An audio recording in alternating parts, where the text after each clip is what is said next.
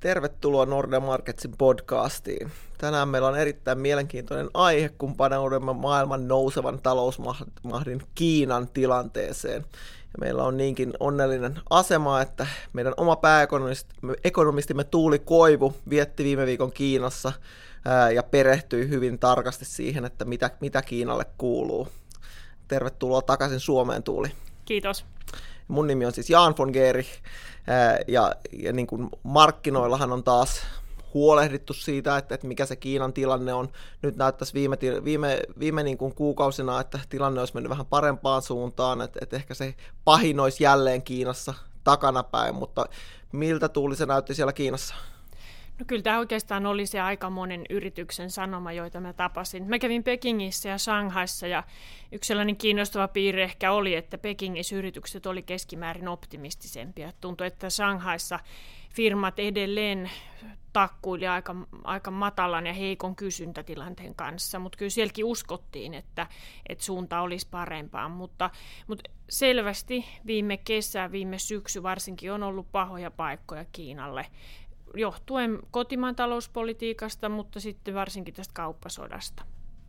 Jos kelataan jo vähän taaksepäin näitä, näitä niin kuin syitä tarkemmin, että, että niin kuin minkä takia Kiinan talous sitten näytti jarruttaneen vähän nopeamminkin kuin ehkä siellä viranomaiset ajatteli? Joo, oikeastaan sinne oli kaksi pääsyytä. Ensinnäkin Kiina halusi vähentää omaa velkaantumista, saada se velkaantumisasteen kuriin, ja se, se sitten aiheutti varsinkin yksityiselle sektorille hankaluuksia saada luottoa. Mutta selvästi näitä luottohanoja on, on kiristetty myös, myös sinne julkisiin yrityksiin ja investointihankkeisiin sille puolelle. Ja toinen syy on se kauppasota. Että mä muistan silloin, mä olin edellisen käynyt lokakuussa 2017 Kiinassa. Silloin se kauppasota oli jo tapetilla ja lisäsi selvästi epävarmuutta. Ja Trumphan aloitti sitten viime keväänä, reilu vuosi sitten, nämä varsinaiset toimet. Ja tämä kauppasota on aiheuttanut paljon epävarmuutta ja se nimenomaan heijastuu siihen talouteen, ei niinkään nämä tullien suorat vaikutukset. Meillä on kaksi syytä, luottohanojen kiristyminen ja sitten kauppasota. Ja nyt niin kuin, näkymät on vähän piristyneet, että onko niin kuin näissä molemmissa osa-alueilla, onko nyt tavallaan ollut parempaa näköpiirissä vai minkä, minkä takia nyt on tilanne sitten mennyt parempaan suuntaan? No kauppasodan osalta me voidaan palata kohta yksityiskohtiin, mutta perustunnelma on kyllä odottava sen suhteen, että USA ja Kiina solmii eh, jonkunnäköisen sopimuksen. Ehkä mä vein vähän huonoja kiutisia sinne Kiinaan ja kertoin, että että EU-sakin nämä äänenpainot on tiukentunut Kiinapolitiikassa ja se ei välttämättä ollenkaan merkkaa nyt sitä, että, palattaisiin johonkin globalisaation kulta-aikaan, vaan jotain ihan muuta. Se uutinen otettiin ehkä vähän yllättyneenäkin vastaan, että, että saa nähdä, mitä, miten se EU-Kiina sitten kehittyy, mutta USA-Kiinaaksilla selvästi toiveet on, että, että sopimus syntyy. Tästä luottohana puolella, niin Viime syksynähän paljon kysymysmerkkejä herätti nimenomaan se, että Kiina näin paperilla ja päätöksissä kevensi hyvin paljon rahapolitiikkaa. Pankille annettiin suoranaisia käskyjä antaa luottoja esimerkiksi pienille yrityksille, mutta pankit ei noudattanut että kehotusta eikä tarttunut tähän mahdollisuuteen lisätä luotonantoa. Se johtuu tiettävästi siitä, että pankit halusivat karttaa riskejä. He oli joutunut tämän politiikan ikään kuin uhreiksi silloin 2009 ja uudelleen tuossa 2015-2016 lisännyt käskyn mukaisesti paljon luotonantoa nimenomaan sinne yksityiselle sektorille ja sitten näihin infrahankkeisiin. Se on aiheuttanut aika monia tappioita ja, ja hoitamattomia luottoja sinne pankeille. Ja nyt pankit viimeiseen asti ikään kuin sinnitteli, että he ei taivu tähän Pekingin käsky tällä kertaa. Mutta nyt nähtävissä on se, että nämä äänenpainot Pekingistä on koventunut ja, ja pankkien pitäisikö sanoa, selkäranka on murtunut tai, tai tämä politiikka on muuttunut ja varsinkin maaliskuun luvut oli sellaiset, että, että luotonannon kasvu on tällä hetkellä tosi kovaa. Ja, ja Kiina nimenomaan haluaa, että, että sit luototus menee sinne yksityiselle sektorille ja niihin pieniin yrityksiin. Se ongelma pankkien näkökulmasta on, että, että nämä pienet yksityisyritykset, vaikka ne tuottaa toisaalta ison osan talouskasvua ja on dynaaminen osa sitä taloutta, mutta pankkien on hyvin vaikea nähdä, että mitkä yritykset maksaa luottonsa takaisin ja missä suoranaisesti viedään pankin rahat puolirikollisella toiminnalla pois. Et nämä hoitamattomien luottojen määrät tai osuudet vaihteli hyvin paljon arvioita, joita ihmiset sanoi, mutta, mutta vähintään puhutaan sellaisista vajaan 10 prosentin osuuksista PK-yritysten luotoista, joista tulee hoitamattomia, eli ihan valtava määrä. Tässä puhuttiin oikeastaan viime vuonna tai vuoden alussakin, että, että nyt Kiina elvyttää eri tavalla, että on tämmöistä, tämmöistä niin kuin, että Kiina on perinteisesti elvyttänyt luottoekspansiolla ja, ja niin kuin, pankkien, pankkien kautta. No nyt sitten tuntuu, tuntuu niin kuin taas ihan viime aikoina, että, että niin kuin keskustelu on mennyt tähän, että, että Kiina ehkä totesi, että nämä vaihtoehtoiset keinot ei, ei toimikaan ja mennään takaisin tähän, tähän niin kuin perinteiseen. Että on, onko niin kuin näin, että, että nyt, nyt on mennyt takaisin infrastruktuuriinvestointeihin ja tähän luottoekspansioon, että, että, että niin kuin nämä ehkä targetoidummat veronalennustyyliset pienemmät toimet ei sitten kuitenkaan riittäneet. No varmaan osittain näin, mutta, mutta kyllä kyllä ehkä ne summat kuitenkin se luotonannos verrattuna näihin, varsinkin nyt siihen 2009 valtavaa velkamäärän kasvuun, mutta myös silloin 2015-2016, riippuen vähän miten sitä mittaa, niin, niin kyllä, kyllä se pyrkimys ilmeisesti edelleen on, että näillä veronalennuksilla – myös on ratkaiseva rooli. Hyvin moni yritys otti esiin nimenomaan tämän arvonlisäveron laskun, jota tehtiin nyt sitten kaksi kertaa alle vuoden aikana. Ja sitä pidetään hyvin poikkeuksellisena ja, ja siihen kyllä uskotaan, että se on saanut sekä yritykset että kuluttajat sitten liikkeelle. Mutta samaan aikaan tämä kasvanut epävarmuus ja, ja tämä kauppasodan leijuva pilvi siellä yläpuolella, niin, niin vetää vähän näitä hihnoja taaksepäin ja yritykset jarruttelee omaa kehitystä. Mutta esimerkiksi näistä ulkomaisyrityksistä, mä tapasin siis pohjoismaisia meidän asiakasyrityksiä, niin sanoisin, että noin puolet on investoimassa tällä hetkellä lisää. Et se on kyllä valtava osuus, jos mä vertaan siihen, miten mä Suomesta pain yrityksiä, kuinka monella on menossa huomattavia investointihankkeita, että, että missään nimessä mä en tuu sieltä niin kuin pessimistisenä kotiin, että kyllä se ruohonjuuritason raivi, joka on palauttanut mun uskon Kiinaan monen monen reissun jälkeen, niin, niin kyllä se tapahtui jälleen kerran. Niin, 6 prosentin kasvukin on kuitenkin vielä aika, aika niin kuin eri luokkaa, kun jos ajatellaan, että täällä puhutaan jostain noin prosentin prosentin kasvusta euroalueella tällä, tällä hetkellä. Mites vielä noista, noista niin kuin luotoista, että jos ajattelee, että kuitenkin siellä viranomaisilla oli selkeä tavoite, että tota, luottojen kasvua pitää suitsia, ja, ja nyt tuli tämmöinen suhdanneluonteinen tarve elvyttää lisää, että, että onko nämä niin kuin ristiriidassa toistensa kanssa vai, vai niin kuin nähtiinkö jo edistystä siinä, että, että niin kuin se pahin velkaantumispiikki saatiin pysäytettyä, että, että kuinka huolissa olet tästä niin kuin Kiinan velkaantumistilanteesta tällä hetkellä? Joo, se on myös hyvä kysymys ja, ja to, toisaalta hyvin vaikea kysymys. Emme vielä näkisi, että tämä velkaantuminen nyt niin kuin uhrattaisi ikään kuin tälle talouskasvulle siinä mielessä, että tästä alkaisi ihan holtiton holtiton tota, velkaantuminen ja sellainen, mitä nähtiin tosiaan noissa aikaisemmissa sykleissä, mutta, mutta se, mikä oli ehkä, moni oli aika huojentunut itse asiassa tästä päätöksestä, koska presidentti siitä alkoi kohdata aikamoinen kritiikki. Moni näki hänen niin kuin, vähän itsepäisen ja liian ylpeän politiikan syynä kauppasotaan ensinnäkin, häntä on syytetty hyvin paljon Kiinassa äh, ikään kuin lietsomisesta äh, tähän, tähän touhuun. Ja, ja toisaalta häntä on myös syytetty siitä, että hän ajaa Kiinaa enemmän valtiojohtoisuuteen ja Peking-johtoisuuteen, niin näitä asioita, mistä mekin ollaan oltu hyvin huolissaan. Ja hän selvästi nyt on on siirtynyt astetta käytännönläheisemmäksi, mikä ehdottomasti nähtiin kaikkialla positiivisena.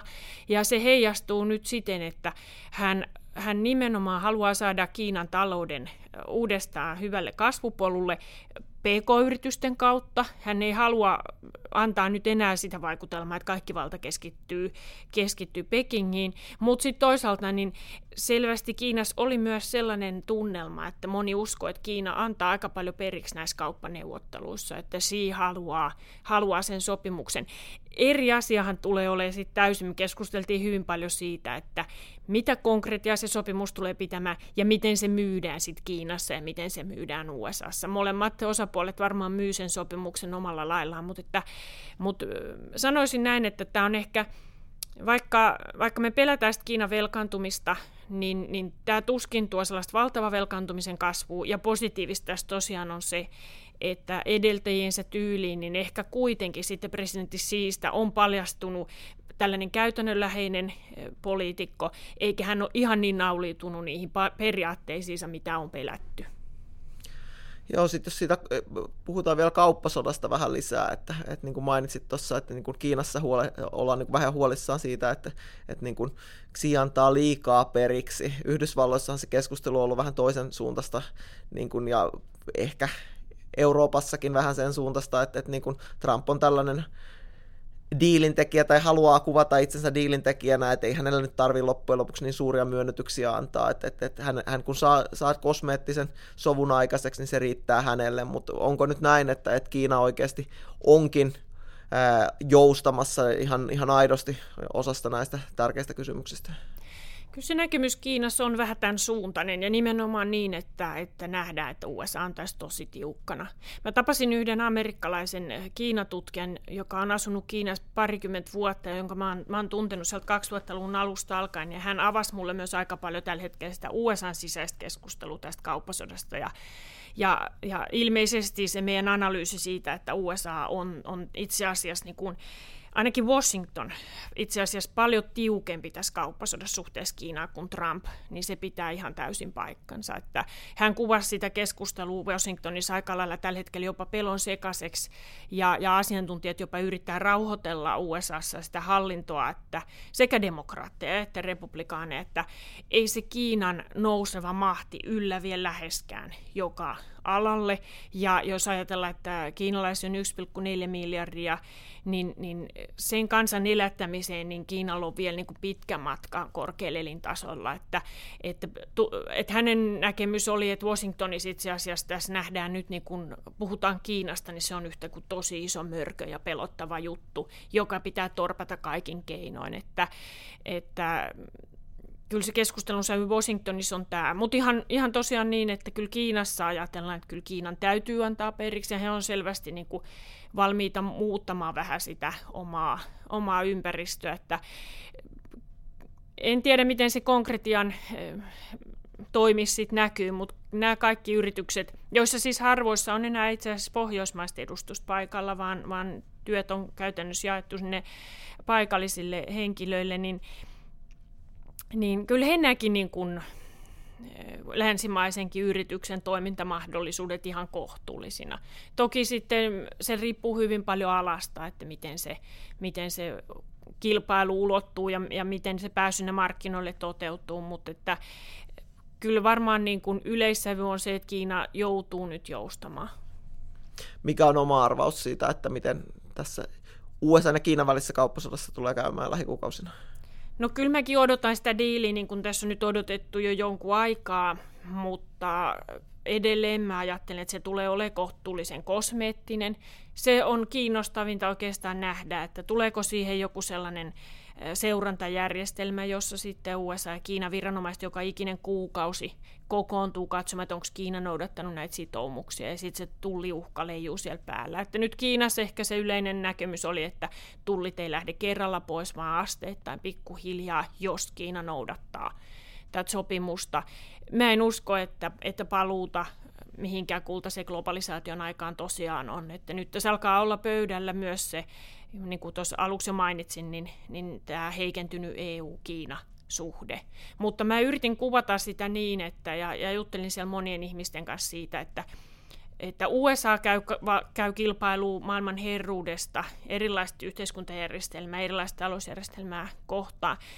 EU ehkä puolestaan hakee tällä hetkellä neuvottelutaktiikkaa. EU on melkein 20 vuotta hakannut päätä seinää yrittänyt madaltaa muuria omille investoinneille omille yrityksille päästä sinne Kiinan markkinoille. Se ei ole tuottanut tulosta, että meillä on avattu markkinat kiinalaisyrityksille.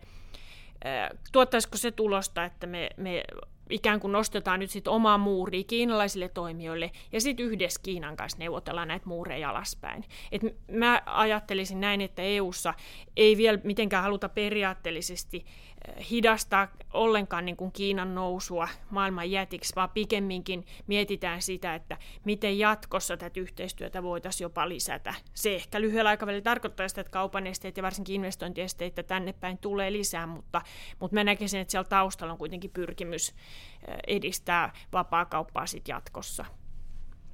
Miten sä näkisit tämän Kiinan poliittisen tilanteen, että, että niin kun, Xi on nyt vahvistanut valta-asemansa ties kuinka moneksi vuodeksi eteenpäin, että, että onko hän oikeasti, luotetaanko häneen, onko hänen asema vakaa vai, vai onko siellä tällaista niin kuin kyseenalaistamista, riskejä hänen valtakauden jatkumiselle, että, että onko siellä mitään merkkejä siitä, että joku lähtisi kapinoimaan kyllä nähdään tosi vakaana ja, ja vahvana lähivuodet. Että ihmiset puhuu siitä, että me keskityn omaan elämään ja vähän välitän politiikasta niin kauan kuin mun päivittäinen elämä menee eteenpäin. Ja, ja se ilman muuta niin kuin vakaa, ei, ei puhuta mistään valtavista kasvuluvuista ainakaan nyt näissä rannikkoalueen tai, tai johtavissa kaupungeissa, Peking, Shanghai, se keskustelu on tietenkin ihan toinen siellä Keski-Kiinassa, mutta näillä rikkaimmilla alueilla niin, niin ympäristö nousee sellaiseksi teemaksi, jossa, jossa johtajien pitää ilman muuta pystyä vastaamaan näihin näihin kansalaisten vaatimuksiin, että, että ilman saasteiden pitää vähentyä ja ruoan pitää olla puhdasta. Ähm, mutta että mitään epäilyksiä siihen suuntaan, etteikö nykyinen hallinto pysyisi vallassa ja, ja presidentti siitä, kuinka kauan, niin en kuulu hyvin, hyvin harvoin mä, mä olen Kiinassa näiden kaikkien vuosien aikana kohdannut minkäännäköistä niin kuin edes suuntautumista jonkunnäköisen demokratian hakuun. Yleensä se, se kaupunki-ihmisten kanssa, kun mä juttelen ekonomistien yrityselämän kanssa, niin, niin kyllä se halutaan niin kuin ajatella näin, että, että viisas johto on parempi kuin se, että kansa pääsee päättämään asioista. Ja kyllähän siellä nyt vähän tietenkin naureskellaankin länsimaiden niin kuin demokratian alamäelle ja, ja, tota, ja tätä vaihtoehtoa ei pidetä tällä hetkellä missään määrin houkuttelevana. Mutta toki se vaatimus, että kehityksen pitää mennä eteenpäin. Kaikilla pitää olla se polku mahdollista rakentaa aiempaa vauraampaa elämää tai aiempaa niin kuin ympäristö, ympäristön kannalta turvallisempaa elämää, niin se on. Että kyllä ilman muuta sinne johdolle isot vaatimukset on. Joo, Suomessahan puhuttiin, että käytiin ilmastovaalit, että nä- miten nämä niin näkyy laajemmin nämä ilmastokysymykset Kiinassa, että nähdäänkö, että ne vaikuttaa talouteen tai, tai miten niin nähdään nämä eh, ilmasto, ilmaston asettamat rajoitteet ja, ja talouskysymykset yhdessä. Kyllä se drive ilman muuta on menossa sinne ympäristön suuntaan, mutta se oli oikeastaan aika kiinnostava, että sekä että Pekingissä, mutta varsinkin Shanghaissa, niin ihmisten sellainen näppituntuma oli, että saasteiden määrä on jopa lisääntynyt. Ja me keskusteltiin siitä sitten, että voisiko se johtua tästä taloustilanteesta, että itse asiassa on uhrattu nyt vähän sitä ympäristöpolitiikkaa lyhye, lyhyeksi aikaa, jotta ne talouden rattaat saadaan taas pyörimään. Kenelläkään siitä ollut oikein mustaa valkoisella, mutta se nähtiin niin kuin yhtenä mahdollisuutena, että näin on voitu käydä. Sellaista valtavaa ympäristökommenttien vyöry, jonka mä kohtasin silloin parilla reissulla 2017, että ympäristöhän oikeasti ajoi kaiken ohi, kun Kiinalla meni silloin taloudessa niin hyvin, niin sellaista ei missään nimessä tullut. Yrityksiltä joutui kysymään ympäristöasioista. He ei tuonut sitä niin kuin tärkeimpänä teemana tällä hetkellä esiin. No otetaan tähän loppuun sitten vielä muutama, muutama tämmöinen lyhyt kysymys Kiinan näkymistä, jos lähdetään talouskasvusta liikkeelle, että, että niin kuin viralliset kasvuluvut kertoo jostain reilusta kuudesta prosentista, että, että näetkö, että nämä on niin kuin oikeassa suuruusluokassa vai onko kasvu selkeästi hitaampaa tai jopa nopeampaa kuin nämä luvut indikoisivat? No varmaan jonkun verran hitaampaa, mutta että mahdotonhan sitä on tarkkaa tietää, että onko se nyt sitten 5 prosenttia vai mitä. Pitäisi mennä myös sinne sisämaahan sitten katsomaan, että, että mikä se meininki siellä on. Että Pekingissä ja Shanghaissa kasvuluku on taatusti paljon paljon hitaampi. Nehän on ohittanut sen, sen kovan rakentamisen vaiheen jo aikaa sitten. Miten seuraavan kymmenen vuoden aikana, että kuinka paljon Kiinan kasvu hidastuu? No se on tietenkin valtava vaikea kysymys. Ähm, kyllä mä sanoisin, että useimmilla prosenttiyksiköillä ilman muuta muuttaa, mutta suhdannetilanteet tietenkin vaihtelee. Kiinasta demografiasta puhuttiin paljon. Yksi sellainen merkittävin uudistus ehkä viime vuosilta liittyy nimenomaan demografiaan. On luovuttu yhden lapsen politiikasta ja just pari viikkoa sitten vapautettiin aika paljon tätä asuinpaikkajärjestelmää, sitä huukousysteemiä ja, ja sillä yritetään nimenomaan helpottaa työvoimapulaa kaupungeissa kaikkihan on kiinni oikeastaan tuottavuuskehityksestä jatkossa, että miten, miten Kiina pystyy kasvamaan ja, ja, ja tota, tällaiset perusinfrainvestoinnit alkaa, niiden kasvu vääjäämättä hidastuu, kääntyy jopa negatiiviseksi, niin, niin silloin se pitäisi olla sitä tuottavuuskehitystä ja se on iso kysymysmerkki, niin kuin me ollaan nähty muuallakin, mutta kyllä mä uskoisin, että kymmenes vuodessa kasvu heittämällä kyllä lähestulkoon puolittuu, jos nyt ollaan siellä päälle kuuden. Ja uskotko, että Kiinasta tulee maailman suurin talous? Ja jos kyllä, niin millä vuosikymmenellä? No kyllähän mä oon ajatellut, että kyllä se 2030-luvun alussa varmaan jossain vaiheessa tapahtuu tarkkoja vuosia. Nyt on mahdoton sanoa jo sen takia, että valuuttakurssilla on valtava merkitys näihin PKT suuruuksiin, mutta että niin kuin mä totesin, niin, niin tämä länsimaissa, kun lukee länsimaista kirjallisuutta Kiinasta, niin aina ne peikot valtaa mielen ja sitten alkaa nähdä niitä mörköjä joka paikasta, mihin se Kiina voisi kaatua. Mutta sitten kun mä menen sinne, tapaan yrityksiä, näen sen raivin, niin sitten se usko siihen Kiinan nousu aina vahvistuu. Ja, ja yritysten sanoma, mä sanoisin näin, on kerta toisensa jälkeen aina positiivisempi. En puhu nyt kasvuluvuista. Totta kai 2000-luvulla oli kaksinumeroisia kasvulukuja. Mutta se usko siihen kiinalaiseen osaamiseen, siihen Kiinan niin kun edelleen sen keskiluokan, myös sieltä niin maaseudun ponnistavien ihmisten niin kuin nousukoulutuksen kautta enemmän ja enemmän äh, niin kuin kiinalaista innovointia. Ja jos ei se ole innovointia, niin se on ainakin niin kuin muiden ideoiden niin kuin valtavan nopea valjastamista bisnestarkoitukseen tai, tai niin kuin myynti, myyntitarkoitukseen, että saadaan aikaan tuote tai palvelu, jota voidaan myydä sitten rahasta, niin se aina vahvistuu näiden reissujen aikana. Ja tämä ei ollut mitenkään poikkeus, että kyllä mä tuun niin kuin astetta luottavaisempana tulin kyllä tältäkin reissulta kotiin. Että kyllä, mä, kyllä mä vielä näen niin kuin Kiinan nousevan. Toki on isoja riskejä, mutta että jos perusura pitää päättää, niin mä näen sen kyllä ilman muuta, että se kulkee ylöspäin. Sitten on nämä alasunteiset riskit, mutta niiden taakse ei kannata piiloutua ja uskoa siihen, että no ei se Kiina sieltä kuitenkaan nouse. Mä näen, että tämä piiloutuminen on aiheuttanut osaltaan tämän kauppasodan, koska USAhan nimenomaan pitkään ajatteli näin, että ei se Kiina sieltä mihinkään nouse. Ja nyt se on noussut jo USA näkökulmasta aika vaarallisen suureksi. Ja mikä on suurin riski Kiinan taloudelle? No mä sanoisin, että kyllä se varmaan liittyy siihen yhteiskuntaan, että, että tota, jos, jos se sitten alkaa niin kuin, yllättää negatiivisesti ja jostain syystä sitten ihmiset tulee tyytymättömimmiksi, eh, niin, niin se on, se on niin kuin yksi riski. Toinen on ehkä se, että tämä kontrollimäärä, jota siellä tietenkin lisätään, ihmiset vielä nyt sen sulattaa. He tykkää siitä, mutta he ymmärtävät, että keskushallinto tämän, tämän tarvitsee ja, ja Kiina on suuri maa, joka heidän näkemyksen mukaan on yleisesti tarvi paljon kontrollia. Mutta jos siinä kontrollissa ylitetään joku sellainen raja, jossa sit ihmiset joutuu miettimään, että saanko mä pitää tämän, tämän kaiken hyvän, mitä mä oon saavuttanut omalla työlläni itselleni vai tuleeko tänne joku myrkö, joka vietä valtiolle, niin siinä vaiheessa Kiinalla on varmasti kyllä eväät syöty. Joo, tästä huokuu tämmöinen selvä optimistisuus Kiinan suuntaan, joka varmaan tässä maailmantalouden ympäristössä on enemmän kuin tervetullutta. Että, että meillä on hyvin suuria kysymysmerkkejä siitä, että mihin maailmantalous menee, mihin euroalueen talous menee. Kiina on ollut yksi niistä. Nyt näyttää siis, siis Tuulin positiivisen viestin perusteella siltä, että, että ainakin yksi näistä, näistä tota, epävarmuustekijöistä on, on ainakin pienentymässä, mikä tosiaan on, tarjoaa sitten optimismia siitä, että ehkä kaikki ei olekaan niin synkkää, että, että niin kuin talouskasvu olisi kokonaan tyssäämässä. Jatko, jatkossa tai tulevissa podcasteissa varmaan keskitytään sitten näihin muihin kysymysmerkkeihin, mitä ainakin Kiinan osalta toistaiseksi näyttää, näyttää hieman paremmalta. Kiitos Tuuli. Kiitos.